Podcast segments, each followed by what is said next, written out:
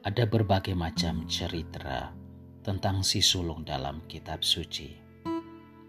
Ada cerita tentang Kain dan Habel, Esau dan Yakub, atau si sulung dan si bungsu. Mereka hadir seolah-olah memberikan gambaran bahwa si sulung adalah tokoh yang tidak mau kehilangan sedikit pun dari segala sesuatu yang sudah mereka miliki. Padahal tugas si sulung adalah membuka jalan dan menyediakan tempat bagi orang lain.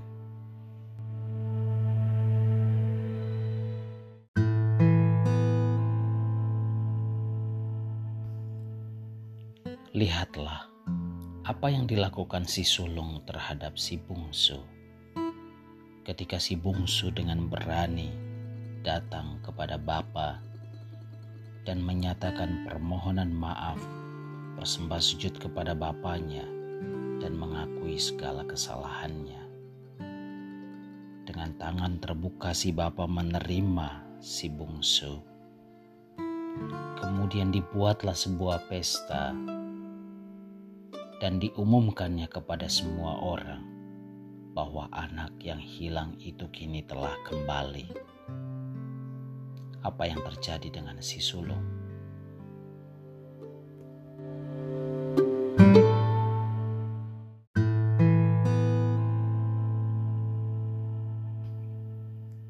Dia berdiri dari kejauhan, bertanya kepada orang yang lalu lalang di hadapannya menatap seolah-olah dia tidak mengenal adiknya sendiri yang sedang bersujud di bawah kaki bapaknya. Dalam hatinya ia kusar, juga kecewa, juga marah. Lantaran bapaknya menerima sang adik dengan tangan terbuka.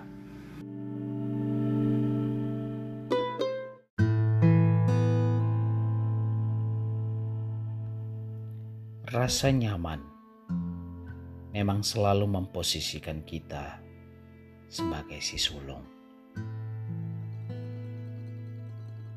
Kita merasa memiliki kemurahan, kebaikan, kemahakuasaan, sama seperti yang dimiliki oleh Bapa. Kita menggunakan hak kesulungan itu sebagai kartu truf yang istimewa. Sulit untuk berupaya untuk berbagi kesempatan dengan orang lain, bahkan mementingkan kepentingan kita sendiri. Berharap orang-orang lain tersingkir dari wilayah nyaman kita.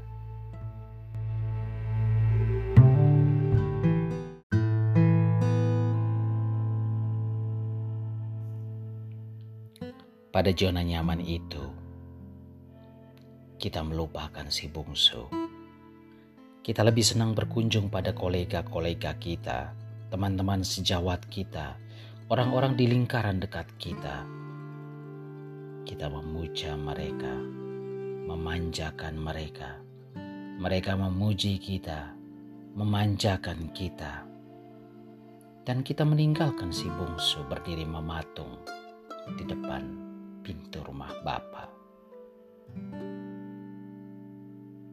Tanpa sadar, kita justru lebih memilih semangkuk sup. Membiarkan kesulungan kita menggerogoti kita.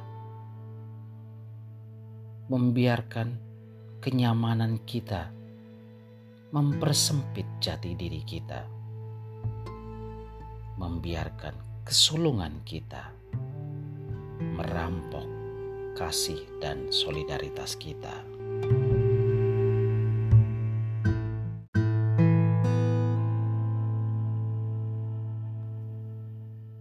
Maka benarlah, kata Yesus, Berbahagialah mereka yang miskin, haus, lapar.